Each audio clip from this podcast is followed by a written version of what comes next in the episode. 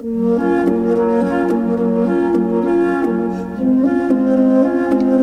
and welcome to the Trauma Talks podcast, a podcast where we examine the different experiences of trauma and how it affects people's lives day to day. We speak to experts through experience and experts in the field and share practical coping strategies for managing life after trauma. Presented by myself, Jeremy Sachs. And me, Katherine Cox. In this episode, we'll be talking about trauma and the chemsex scene with our panel of guests who are experts through experience. We'll be examining the impacts of chemsex when we have trauma or traumas in our history. In this podcast, we will not be going into intimate details about the traumatic events. It's intended to be informative, educational, and supportive. However, it's not a therapeutic intervention, and it's very important that if you think listening to the show could be upsetting or triggering to you, that you look after yourself. This could be by listening with a cup of tea, Listen to it with a friend or loved one, Make sure you're sitting in your favourite comfy chair. or listen to it in small chunks, remembering to stop when you need to take a break.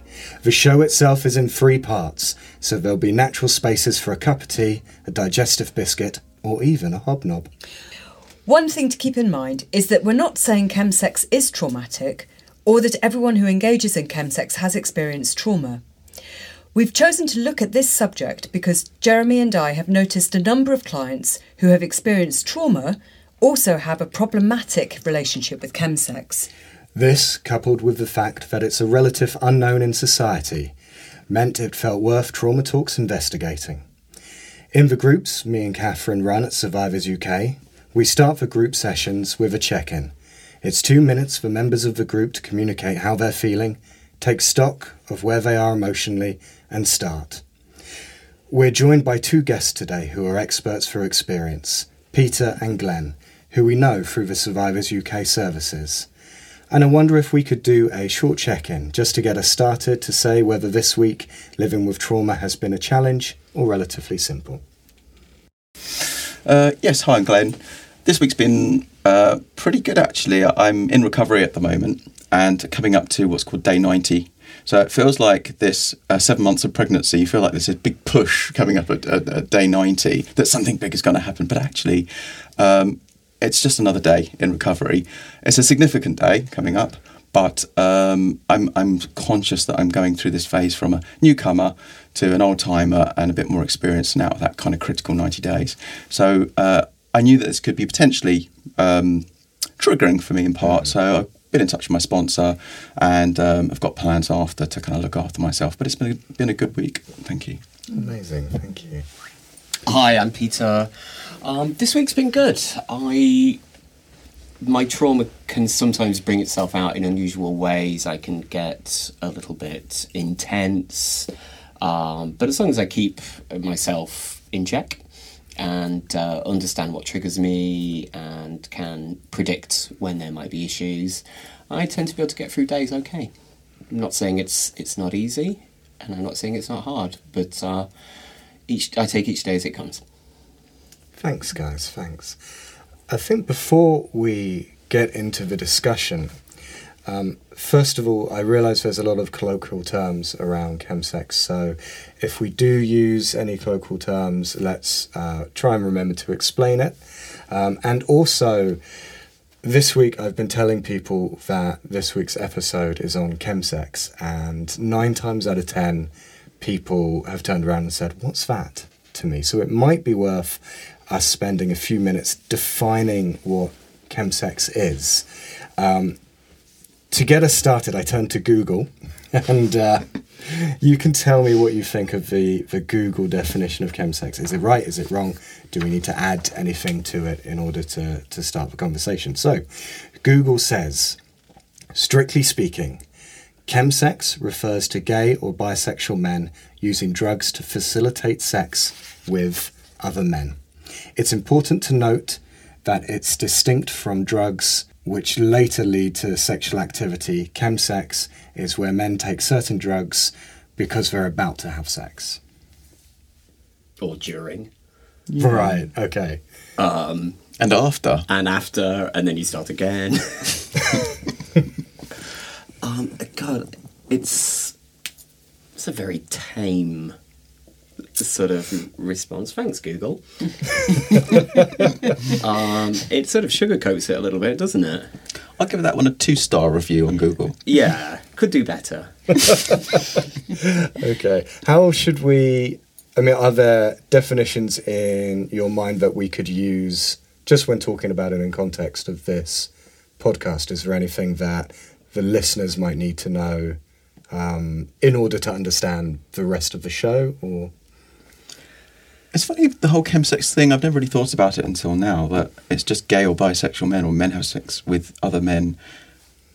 What about straight chemsex? What about bisexual chemsex? Um, you know, the chemsex goes on, but the chemsex in the Google review seems to, or definition seems to, point at gay sex, correct? And before sex, like a kind of aperitif before the main course between two gay men. right? Just two. I think there was a lot more than two. Um, I think I can give a historical perspective on chemsex before it was known as chemsex.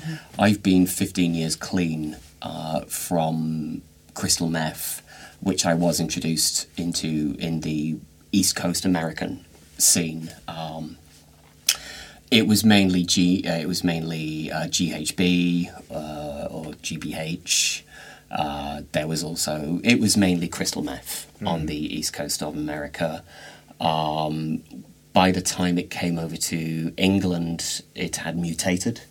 There were new drugs um, that uh, sort of entered the mix, and uh, I'm, I, I think I'm not going to be a, the one who's going to be able to uh, talk about that. But I can use terms. There were historical terms like PNP, which I think has fallen out of favour, which was party and play, which was the term that was used before chemsex was talked about. I believe there's also. Um, this is going to make me sound very ill. H and H, high and horny Yeah.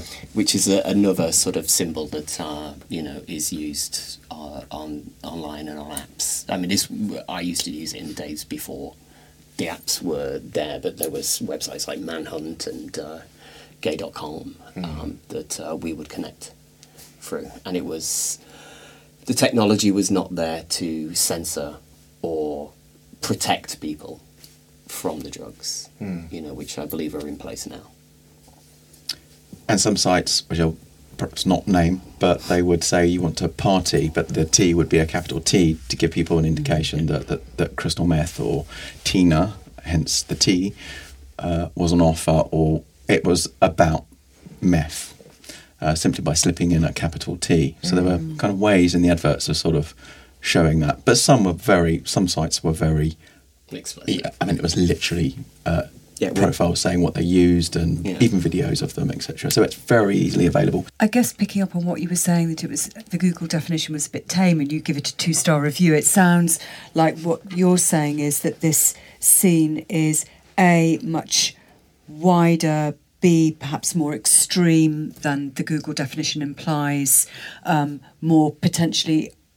I'm putting words in your mouth, but maybe more chaotic than the Google definition implies. All of that, all of the above for me, I would say. I Um, think the Google uh, review is very Ladybird's book. so it's like a, a really very simple introduction to a very, very, very deep, dark world, Yeah. which unfortunately some people don't escape from. Yeah. Ever. And I guess leading on from that, Peter, I suppose it would be useful to think about um, what for the two of you is or was the relationship between historic trauma and your engagement with chemsex. I think to begin with, very little, in all honesty. Um, however, what happened to me in my childhood and in my 20s had informed certain sorts of behaviors, a sort of a sexual compulsion, for example. You tell somebody who is sexually compulsive that you can have a take a drug that will greatly enhance uh, feelings, um, nine times out of ten, that person will go for that if they have a compulsion. Also, as well, ordinary people do it as well, but for somebody who has a history of chemical dependency issues, it can be quite big. And I would go over to people's apartments and Whereas if it was in England, it would be, you know, you want a cup of tea. Over there, it would be, you want a bump. And you'd be like, okay. And uh, so, yeah, I had a rule when it came to drugs, uh, which was, well, I had three rules. Never take drugs that you have to pay for, uh, never smoke Tina, and never slam Tina inject. Uh, I broke the first one, I broke the second one, and I it's only my fear of needles that made me not go to the third one. So, so yeah, this I would think the sexual compulsion caused by the trauma, given a new lease of life through the drugs, and it's very seductive. It's very, um, it will allows you to enact your impulses. Um, for me, three key things. Um, the biggest thing was escapism. So, escapism from uh, the pain of sexual abuse in childhood, but also years later when both my parents became ill and eventually died, there was the stress around um, the loss of parents. So, uh, chems and sex and chemsex was useful in kind of getting over that. Uh, there was also the idea that chemsex was uh, somehow wrong. Uh, what happened to me as a child was wrong. As an adult, I ran away from my past by doing something wrong and illegal. Um, chemsex, both the abuse and the chemsex were taboo. Um, combining gay sex, which in some parts of uh, the world is, is very, um, there's a lot of homophobia and discrimination against. Uh, you combine that with Class A drugs, this actually gave me a feeling of power and excited uh, by the bonus that it was sort of underground and had an edge. Uh, it was enabled me to put two fingers up at society and say, I don't care what you think, I'm going to do this. But actually, in the end, it was, I don't care what happens to me. Um, there is a familiarity between the two um, sexual abuse as a child and the self abuse uh, as an adult with chemsex. And we're not talking just about the psychological and physical uh, aspects of the chems, like poor sleep and poor diet and poor teeth, etc., uh, but the unsafe sex practices that can lead to so many people becoming HIV positive, which happened to me. Um, I contracted Hep C as well through chemsex, which I was successfully treated for. But it's very easy to um, go over borders and barriers and boundaries when you're flying high as a kite. So they, they erode any sense of um, the drawing line which um, Peter's uh, touched on. Um, so it, um, it's very difficult to negotiate sex when you're flying high on a kite on chems. So there's something here about it being compulsive, transgressive, two fingers up at society, two fingers up at yourself as well. But also both of you saying that it's really difficult to control. What you know, you start off with rules, but then they all they just go out the window. Yes.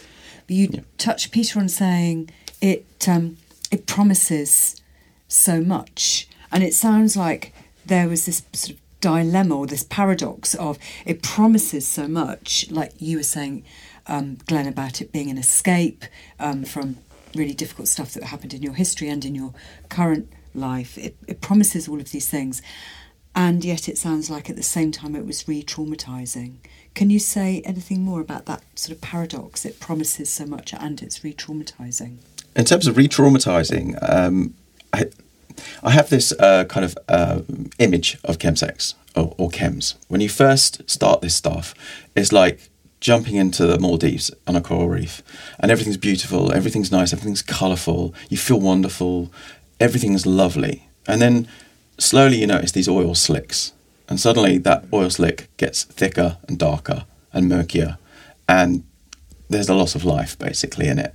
And for some, there is that because um, it's it's very dark, and it's so um, insidious in the way it comes in that you you don't really realise it at first. And I think that's that's that's the horrible thing about chems, specifically meth, that um, it erodes, uh, and it's it's a, a genius getting you wrapped in into that world.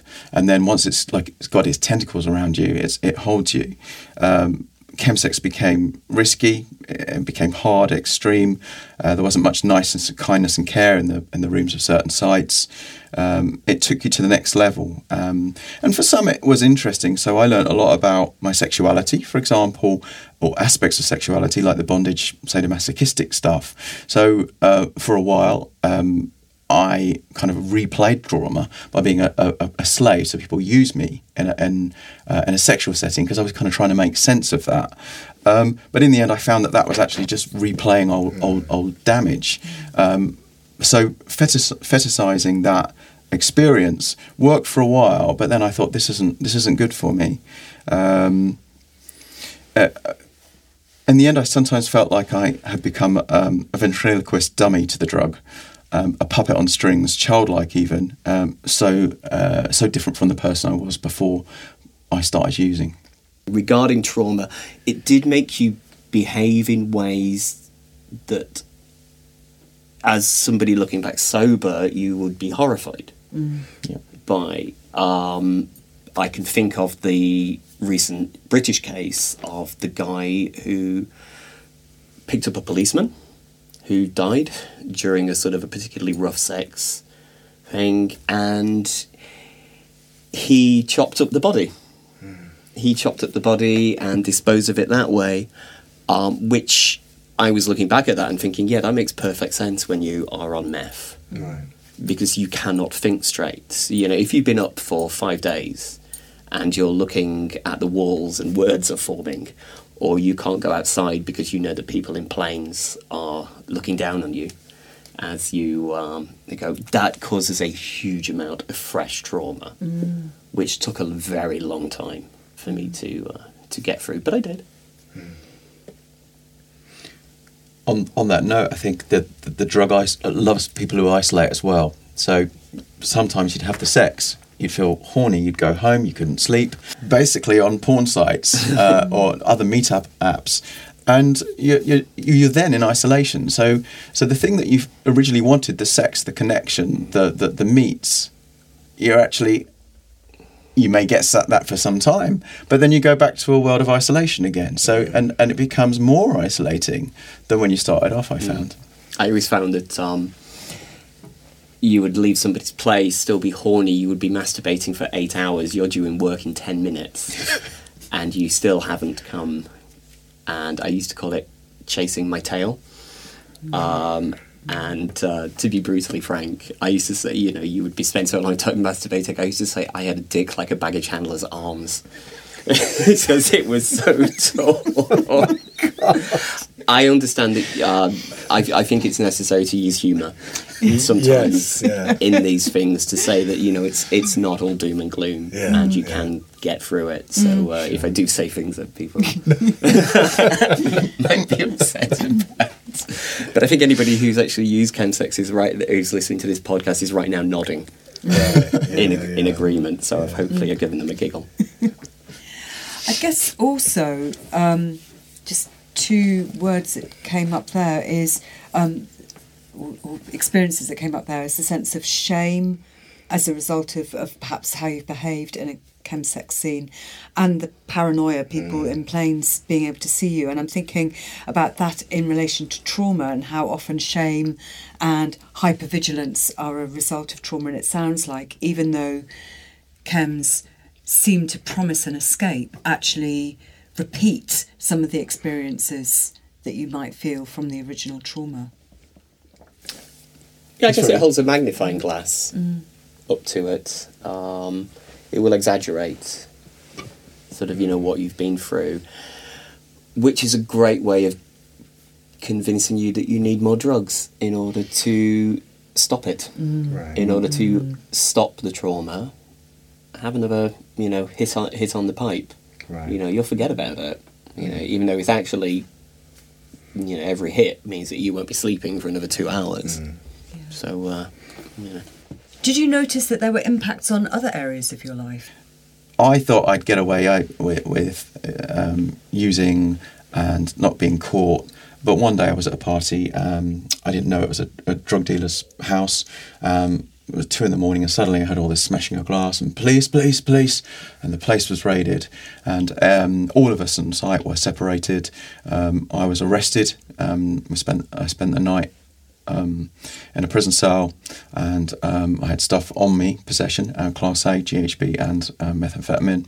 Um, now, unfortunately, I work in in a, a job where I shouldn't be doing that kind of thing. Um, so I had to tell my employers, um, and I had a year's investigation. Um, I had to go and see psychiatrists. I had to go and give regular hair samples um, to for drug analysis, um, and there was a years long um, uh, investigation, if you like, from my my professional body uh, as to whether I should carry on working or not. Um, and uh, fortunately, I, I passed all those tests. My I, I love my work. I didn't want to lose my job, but I know many, many, many people who have lost their jobs, and they've lost more than their jobs. They've lost their homes. They've lost their families. Uh, this is no joking matter. Um, I can't say whether I would have become HIV not on chemsex, but I did, uh, along with the Hep C and uh, other STDs, which um, have cleared, of course. Um, there is the impact that hasn't really been discussed, certainly on the Google definition, about the problem that chems can do with regards to giving people enjoyment with not using chems. So the vanilla chem-free sex suddenly becomes a little boring and um, some people don't even know how to negotiate that. And certainly in recovery words, or it might seem like a long time for the listener, if you really want to break that connection between sex and chems is to not have sex for a long period of time. So you can sort of take those apart. Um, but the main impact really is that you're not present in the real world for periods of, of time for friends, family, and, and, and yourself in life interacting with it. To expand on what Glenn said, uh, my work sent me to rehab, uh, which was not the best experience for somebody like myself. Uh, sex wise, as well, I think that's always something that people will always have an issue with. It's this realization, a false realization, but it's like, okay, you're going to become sober, you will never have that great sex again. And I think that's what pe- brings a lot of people back to it. It's a lie. It's the inner addict in you talking. It's it's essentially saying, yeah, you had a really great time when you were on chemsex. You know, you'll never have that again if you give me up. Hmm. And you're completely forgetting that you've spent five days awake, and you know you've got blisters downstairs, and you just let a complete stranger carry your television away because you've let complete strangers into your house. Uh, so these are things as well. Health wise, mental health. I was a very heavy user, and I have not come off unscathed. I have developed social anxiety disorder. Uh, certain s- centers in my brain, I have brain damage. Uh, so I I have no very little spatial awareness. I have problems uh, with directions. For example, I would have to physically point to the left. Somebody, if somebody just said turn left, I would have to physically think which way is left. I can't. It's that's gone. My hearing uh, has gone. I can no longer differentiate between sounds. This is a brain thing rather than a ear thing, which is why my hearing is is absolutely perfect whenever I have it tested. But uh, I have this condition because I have brain damage. I was a very heavy user. I live and have accepted these things, and I get through each day. I also weighed seven stone. Uh, I don't know what that is in pounds for the American uh, listeners. I was seven stone. I had terrible skin, covered in sores. Teeth were falling out, um, which has given me beautiful cheekbones. I will. I will admit. uh, but uh, You'll never know. It's a you'll- yeah, yeah. They'll never know. They'll never. They'll never know. Imagine. Imagine Crawf- Joan Crawford. and there's me. There's me.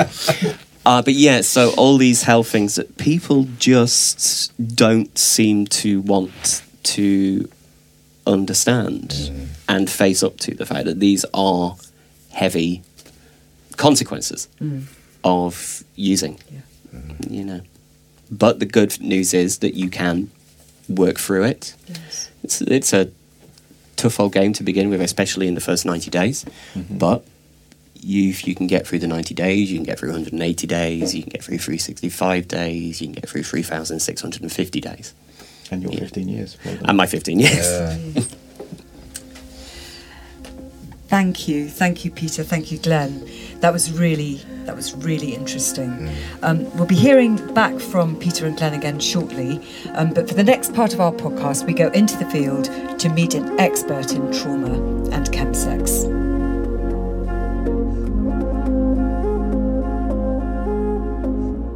For this segment of the podcast, we're joined by Simon Marks. Simon, welcome. Hi, Jeremy. Uh, it's really great to have you on the episode. Um, what I'll do is give you an introduction, and, and you're a guy who has a lot of experience in doing an awful lot of different things. So if I forget anything or basically mess anything up, please, please jump in and correct me. Um, so here we go. Simon is an addictions counselor and certified drama therapist.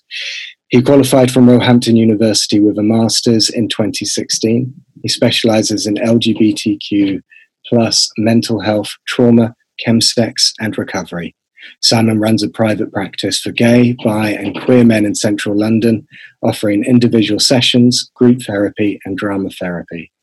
He also works at Mount Carmel Rehab in South London as part of a team delivering addiction treatment programs. Simon co founded and has run the gay men's popular community discussion group, A Change of Scene, since 2014. He has worked within the LGBTQ community since 2010 for Switchboard, the LGBT helpline, 56 Dean Street, and London Friend, where he delivered chemsex intervention and support programs for nearly four years. Simon is a workshop facilitator and delivers training in understanding addiction and LGBTQ plus awareness. Simon himself is in long-term recovery from drugs and alcohol and has been clean and sober since September 2007. Simon, welcome. Thank you very much. It's a real pleasure to, to be here, Jeremy. Thank you. So, Simon, uh, I'm going to ask you the same first question that we asked the panel in the studio. As someone who works in the field, can we get your definition of chemsex? Yeah, sure. So, so chemsex as a, as a word uh, kind of arrived in, in the lexicon in, around 2006, 2007. Uh, chemsex specifically defines the use of uh, certain drugs, uh, specifically crystal meth and G, um, to facilitate, I guess, and enhance uh, sex either uh, in groups or, or actually uh, for, for, for, many people just alone individually um, with uh, traditionally or not exclusively within the gay uh, bi and queer male population, uh, but obviously it's not limited just to, to gay men using those drugs and, and involved in the chemsex scene. But historically, uh, where we are today, it's it's most commonly associated with a subculture of of of gay, bi, uh, and queer men. Excellent, thank you. Um, in the in the studio, we um, to get that question started, we used uh, Google's definition to, to, decide whether it was accurate or terribly inaccurate, and uh, I, th- I, think Google should give you a call because that was much better.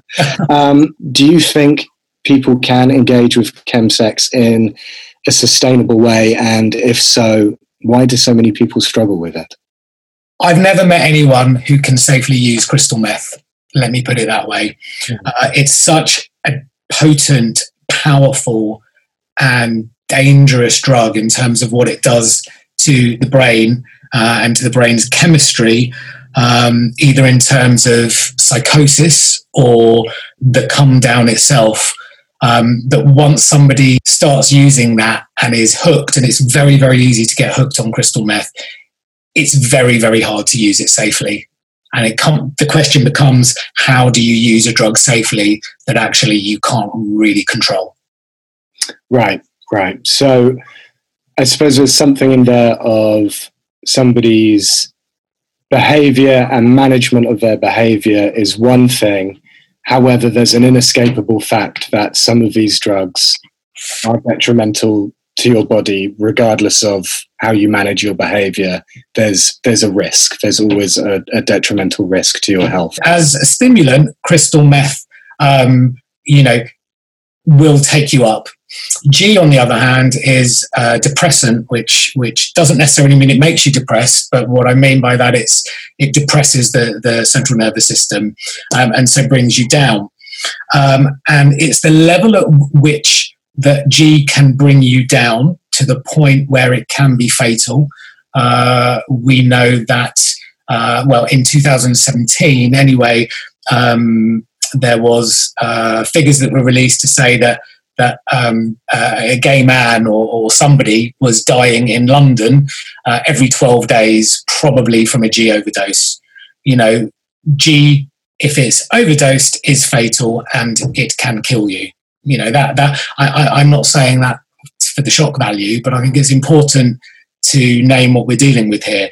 Um, whereas crystal meth, the, the, the, risk around crystal meth as a stimulant, it, it not only takes you up, but it, it, it, what it does to the brain's receptors, it pushes the receptors back so far uh, and in very, very extreme circumstances that uh, many people who use crystal meth will, will uh, kind of associate uh, with having um, psychosis or a psychotic episode. What people experience in psychosis uh, as well as coming down from psychosis, uh, that are the risk levels to life. And hmm. again, mm. we're talking suicide levels here, attempted suicide. Uh, we're talking um, uh, an organization I used to work for. Uh, we would often um, take calls not on a Monday, but it would be Tuesday, and we would call it Suicide Tuesday because as people come down from a long weekend on crystal meth, uh, the uh, the come down can be so severe that that's when people uh, will often attempt uh, or consider certainly or be successful desperately unfortunately in taking their own lives. Maybe there's a segue in that to the next question. Do you think there's a link between chemsex and trauma it's really important that we invite some compassion here um, and uh, try to understand this very, very, very complex issue. Um, essentially, uh, people use drugs or drink or uh, uh any kind of compulsive behavior um, because they want to change the way they feel, and that's great. You know, uh, it's it's a real um, it's it's a really human thing to to kind of have a not very good day at work, for example. You get home, or you've had an argument with your partner, or something hasn't happened quite as you had hoped, and you go for a nice glass of wine, or you go to that tub of ice cream to feel sorry for yourself. These are all really normal things, and certain substances do change the way we feel. Understanding the link between specifically why some people use these specific set of drugs. Uh, and we're talking gay men specifically here. When you know, when I just to, just to reiterate, when I say gay men, I'm encompassing gay, bi, queer, you know, self-defining, trans men, MSM. So mm-hmm. forgive me for just just saying gay men. It's understanding what some of those underlying issues are for gay men, who many of us will have um, a lot of experience um, in trauma and probably don't even realize it. We've lived our lives, many of us, um, growing up with um, very, very difficult feelings uh, about being gay. The rest of the world, even in 2020, but there are so many messages about uh, being gay, uh, even in 2020. Um, when if I was to walk down the street holding my partner's hand, I you know, in certain parts of the UK, I might fear my life. Um, so when we're younger, we get these messages that there's something quite wrong with us. It could be that we've grown up in quite homophobic homes. It might be uh, some of us might have grown up with religious um, pressures. Some of us might have grown up being bullied. You know, statistically, we know LGBTQ plus people ha- suffer far higher rates of um, depression, anxiety, um, low self esteem, low self worth, not feeling great about ourselves because we don't always have uh, those positive messages given to us when when we're children. So when we grow up, or rather, as we grow up, we learn to cope. Essentially, when you when you get older, you want to find ways to change the way you feel. Drugs are great for doing that. I suppose I'm thinking about some of your clients. You know, what, what are the challenges that they face when they come to you, they've knocked on your door looking for an intervention? When something appears to be so good and the intensity has been so high, even though you might be risking so much, it's that ambivalence of, I want to stop, but I don't want to stop. Because if I stop, sex is never going to be as good. Or guess what? I'm going to have to feel my feelings. You know, from a therapeutic point of view, you know, it's very, very hard to work with someone therapeutically if they're still using. You know, and I, I think this is where where harm reduction can be an incredibly helpful tool, incredibly helpful tool to help people begin to reduce, uh, to make changes to their drug use. Um, in my experience, when somebody is at the level of being out of control and cannot control their drug use, eventually for that person to recover, they have to stop because otherwise we can't, as the therapist and, and the person I'm working with, we can't then look at the underlying stuff.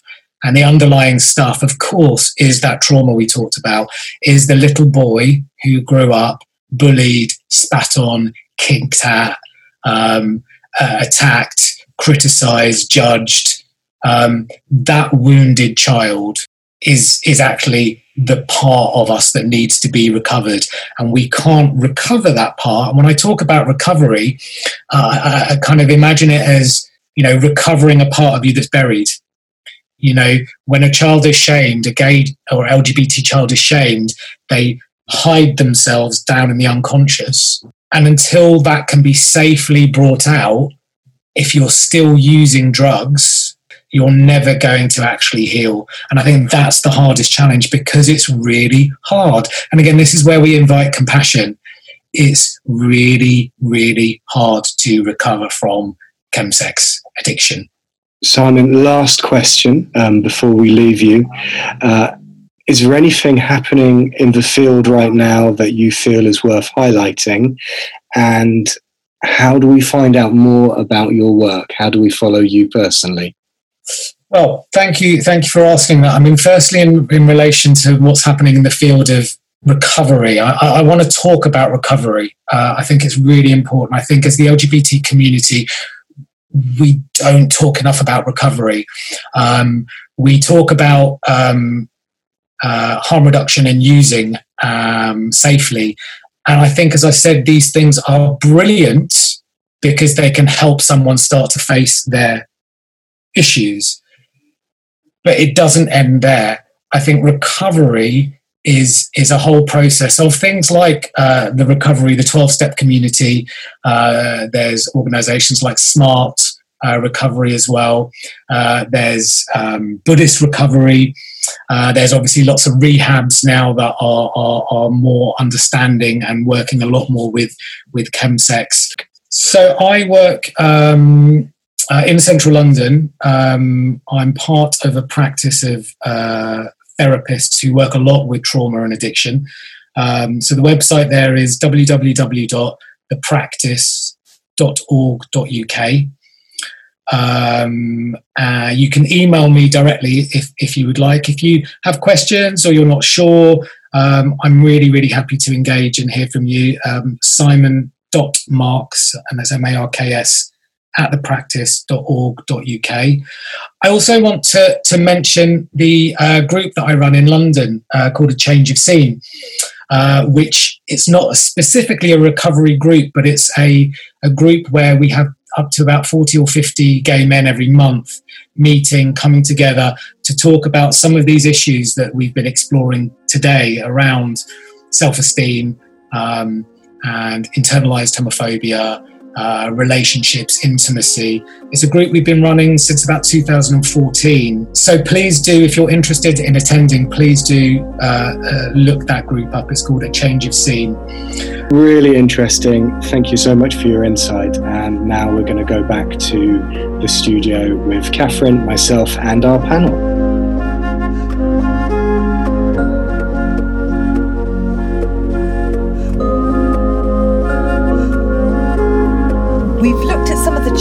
That come with living with trauma on a day to day basis.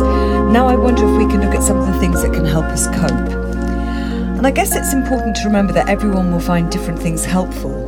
While herbal teas and gong baths may be useful for one person, they may be an absolute nightmare for another.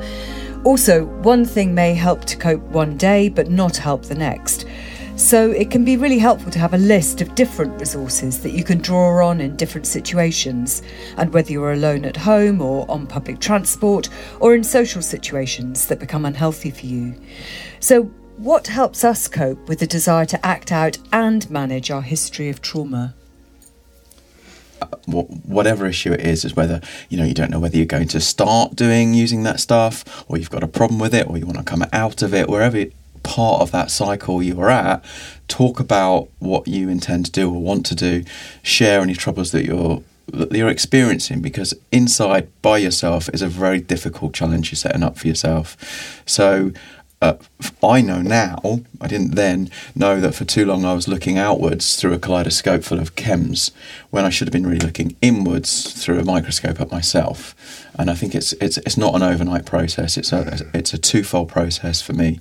So I had to split the earlier childhood abuse through one charity, my abuse of that, Survivors UK, who I'm very grateful for, and that was both group and one to one therapy.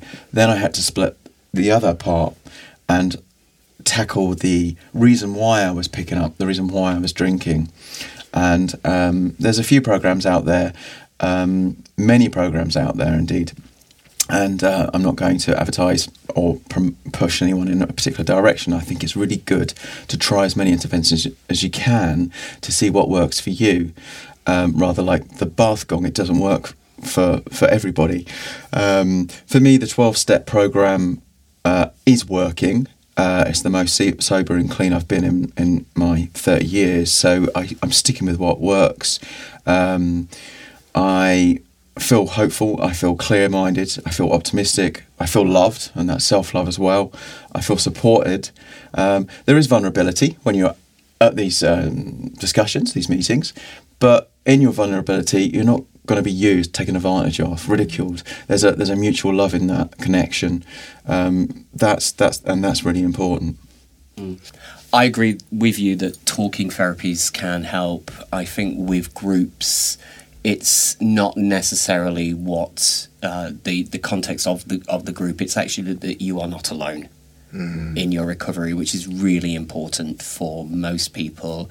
I prefer a recovery group called SMART, which is self management and recovery training. It's different to 12 steps. It's CBT and cognitive behavioral therapy and REBT, rational emotive behavioral therapy based group, which gets to the heart of the matter of why you need to use rather than you know, as well as as as the whole basis of recovery. Um, I think one of the most important things I learned in recovery was that uh, I'm not a sinner. I don't have a disease. Mm. I have a choice, and so it's really important that when you're ready, you have the choice to put down, and that there are people out there, whether it's twelve steps or whether it's CBT, mm. uh, that are there for you, and it's really important how I got off uh, meth properly by going cold turkey and absolutely taking myself out of the situation. I had to leave the country that I was in, the States. I had to leave a very good job. I had to leave a very good life. But I thought, what was more important? You know, me getting high or and weighing seven stone or me living?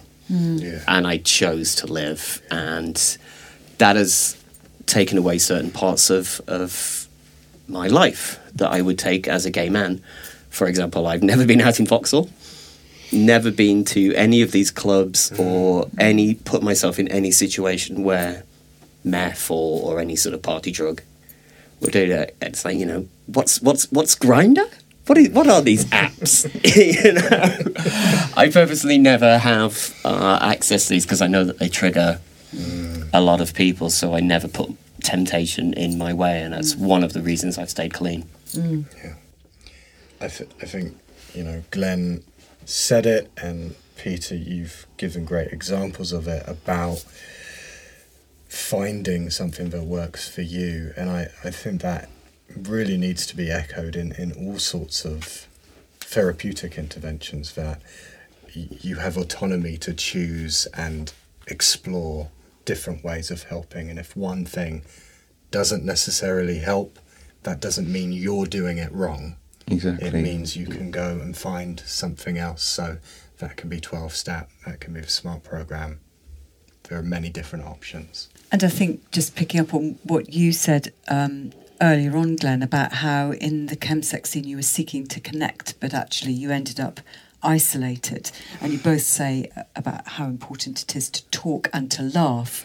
And that's about connecting in a way that doesn't leave you isolated at the end. Exactly. And listen too, because people are coming into these meetings, whatever meetings they may be, saying things, and you're thinking, I thought I just felt like that. So actually listening to, to people, um, the great thing about most of the smart and 12 step is that you're allowed three minutes, four minutes to talk uninterrupted, which is a godsend because um, we all like to, we're all thinking of the next thing to say, and many people interrupt. But uh, to actually get that special time to say whatever it is, the core, the, the, the, the core heart of what's going on in your world, um, is really important. I think it's also to remember for anyone who's thinking of accessing it, is to remember that you're you're worth more than the, the drugs, the drink, and the abuse, um, because I think the self confidence, the self worth, all that has to be tackled. For me, anyway, that was a really key part of it, raising my self esteem. That I felt that I could go along to a meeting because I deserved a meeting. I deserved a way out. Well said. If this was a poetry gig, I'd be clicking. um, so, just to finish us off, if we could all recommend something that the listeners could go look up now, or listen to now, or watch now, or order now, so be it a song, a TV show, a book, a YouTube video, uh, what that might help us manage, that might lift our moods a little bit, what would people recommend? Well, I'm an addict. I can't recommend one thing. I'll, I'll abstain or I'll give it few. Uh, Peter? No, sorry.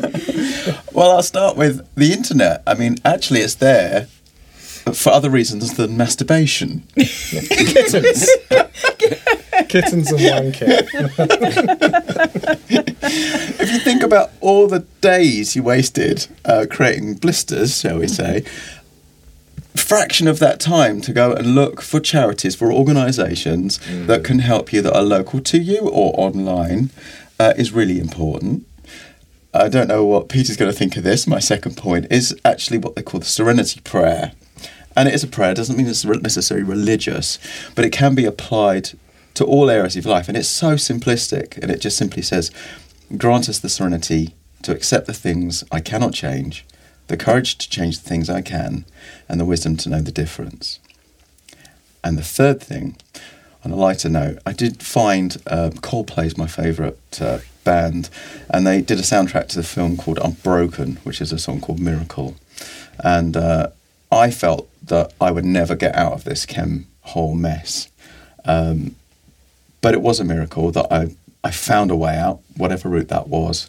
And I'm grateful that I did because many haven't. And I'm so pleased to be here today. So if you want a bit of motivation, that miracle song and the film Unbroken is about inspiring you to get up and do something about about about your future life. Thank you. What would I recommend? Um, think about what you used to like as a kid and rediscover it. Uh, some great music, uh, things that you've forgotten. Um, chemsex has a tendency to take over your life, and so rediscover the stuff that you used to enjoy that you used to enjoy. I found quite um, there are on YouTube spoken meditations for addiction. They're about half an hour long. Uh, they're really great. They're downloadable. Um, these are all sort of you know these are all things that I would recommend. You just simply search spoken meditation for addiction, and a great half an hour one will come straight up, and it's a it's a beautiful guide through uh, through what you're going through. As well, you know the chemical changes in your head will make you really enjoy searching for uh, things to do with your recovery. We still have that sort of little addictive nature in us, so you might as well use it to your own advantage and do some good. I'm going to draw on what everyone has said and think about my childhood. And when things are difficult, um, I will go back to Paddington Bear, um, who is my very good friend of mine. And I understand marmalade sandwiches and how much they can help your world. And I also find it really reassuring that Paddington also can't do DIY, and neither can I. And, and if he can't, then, you know, life is okay. Um, and then linking um, Paddington with another sort of bear and thinking about different ways that you can use um, search engines is, and I know this is very, it went viral and everyone knows it, but I do really love the clip of the sneezing panda. Oh. Um, the, where the. where the baby panda sneezes and mother panda is completely freaked out by the sneeze and it's just it's just beautiful and I watch it again and again and again and, and laugh every time it's just gorgeous. So paddington one sort of bear. Sneezing panda another sort of bear. And then pandas are black and white and i'm going to go back to more black and white animals and the google and childhood the border collie sledding. Um, also if you put that in a search engine border collie um, sledding down a hill and then dragging the sled back up the hill, sledding down the hill, dragging the sled back up the hill, and actually repeating sledding as opposed to chemsex. I think it's a very, it's a very fine thing. Good segue. There's a metaphor. There's a metaphor in there, Yeah, not there? absolutely. Paddington understands. Paddington doesn't judge. No, He never judges. Um, I keep forgetting not to go after you in this bit because your yours are always really, really good. Um, what's mine going to be? Okay, so while we're talking about uh, like googling stuff and, and videos and stuff, uh, there's a video of guinea pigs crossing a bridge in Japan, and somebody's written a song called "Guinea Pig Bridge," and the video's about it's under a minute, and uh, this. Br- Um, do you know what? I'm not going to explain it too much because I don't want to give it away. But if you Google guinea pig bridge into YouTube or something, that is an utter delight. Um, Katherine's writing Yeah. it down now. Everybody's right now looking at guinea pig bridge. My phone. yeah, pause the podcast, go to Guinea Pig Bridge. What I've recently started doing um, is doing uh, drawings. And here's the thing because I'm not creative in any particularly impactful way. I just, you know, but I do like the process of sitting and doing something with, with my hands and drawing and creating something. But I'm doing it with the frame of mind that I'm not going to show this to anybody. This is not um, to go, oh, look at this. this. Here's a thing I made. It's just for me. So it doesn't, so it can be crap. It can be a stick man. Uh, you know, it really doesn't matter what it is, but it's just taking the time to sit, do one thing that is obviously using some part of my brain that's creative hmm. or, or whatever, and then just closing the notebook and then putting it away. And I've done this one thing for five minutes. Don't have to worry about it being good, just sitting and doing it. So that's what I've been doing recently while listening to Jagged Little Pill and uh, reading Paddington books. Covered in marmalade. Covered in marmalade, yeah, yeah. yeah. It's a different coping strategy. There's not enough time for that. And Move us along, Katherine. with some marmalade sandwiches, we'll leave it there for this episode. A big thank you to our guests, Peter and to Glenn, and to HMVS Recording Studio and Paul Chivers for making this happen. And Nadia, who's sitting next to him. And Thank Nadia, you, who's sitting Thank next to you. him. Um, and a big thank you to Zita Zutek Konak, who's our producer, and a big shout out to Kevin Konak, who's started supporting us recently. Um, oh, it's your bit. Go on. And lastly, a thank you to you for listening. Uh, please do make sure to subscribe Uh, when you review the podcast, that helps people find it. So a humble five stars would be excellent. Um, and catch you next time. ta